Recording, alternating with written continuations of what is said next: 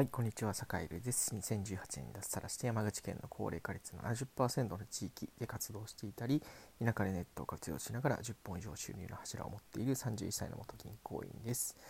えー、さて今日は、えー、まあ、田舎で、田舎だったりちっちゃなコミュニティで仕事をゲットするコツという風なテーマでお話をしようと思うんですが、さてその前に、えー、今日は結構ね、ハードな一日でした。えー、っと朝ねあのひじき漁の師匠のところに、えー、まあ、もらった船があるんでねもらった船があるんでその船でちょっとこう釣りを教えてもらいにというかね船の操作とかえー、っとまあいろいろねもろもろ海のこととかをちょっと教えてもらおうと思って朝早早起きしていったらまあ地域のおっちゃんおばちゃんらが結構ねあの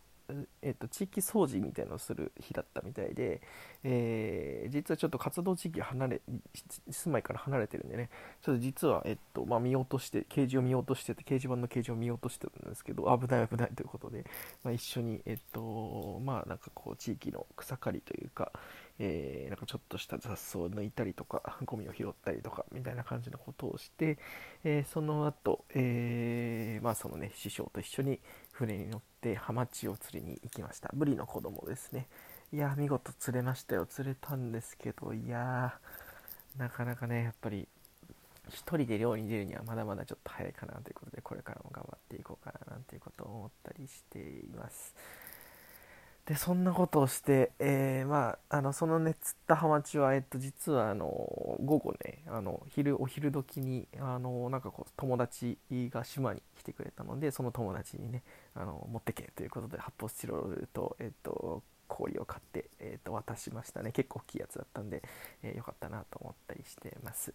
でちなみにその後はねその後まだあるんですよ。もう家の周りとえー、あとは家の周りじゃない駐車場とね畑もうね夏の間畑やる気にならなくてね暑すぎて。でそれでこう伸びきった雑草をひたすら草刈りをするっていうことを2時間ぐらいやって。でその後まあもろもろをやって今、えー、寝る前という感じなんですけど今日はよく寝れそうですね。はい。そんな雑談をしているうちに 3分くらい経っちゃいました。すいません。はい。というわけで今日はちっちゃなコミュニティで、えっと、仕事をゲットしていくコツというテーマでお話をしようかなと思います。えー、これはね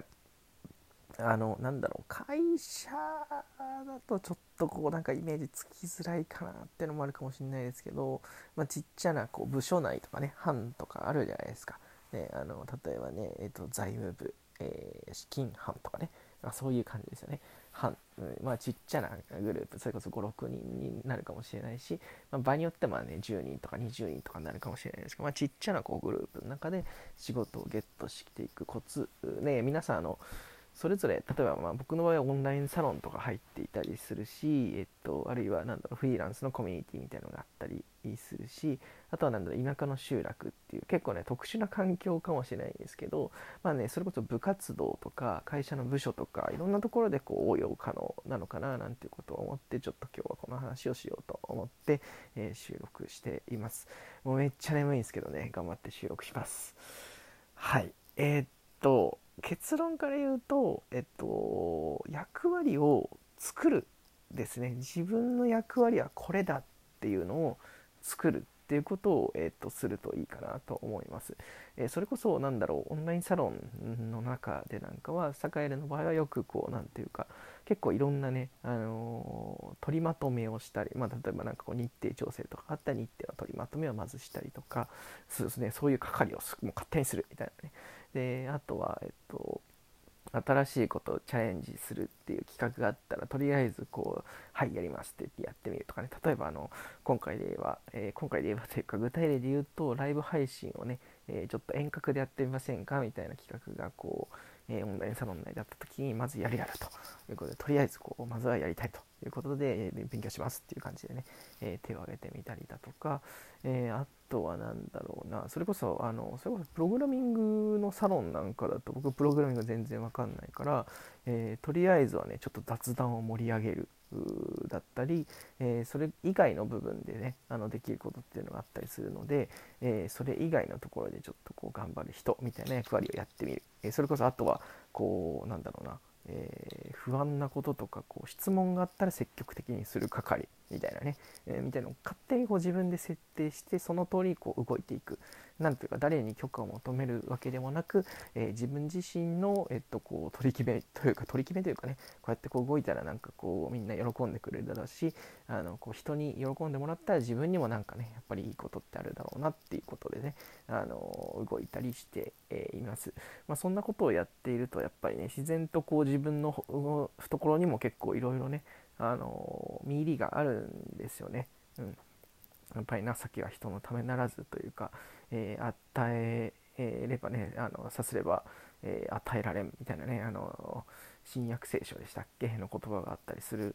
のと一緒で、えー、やっぱりまずはなんかこう自分ができることっていうのを探して、えー、なんかねやりましょうかみたいな許可を誰かに求めるまでもなくもうねこの仕事は私がやりますよっていう感じでもうパパってやっちゃうんですよね。うん、そういうことをしてると自然とこう何ていうかいろんなところからこうお仕事がもらえるようになるとういう感じだったりします。うんなんで、まあ、ちっちゃな村、えー、多分ね、皆さんちっちゃな村にそれぞれ入ってると思うんですよ。うん、あの誰しもね。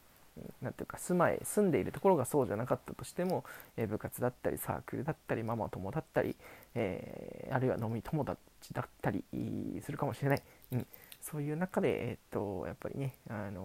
こう自分のポジションだったり、えー、自分の役割みたいなものをこう自分でこう勝手にねあの設定できるとやっぱりいいのかなっていうテーマでちょっとね今日はお話をしてみました。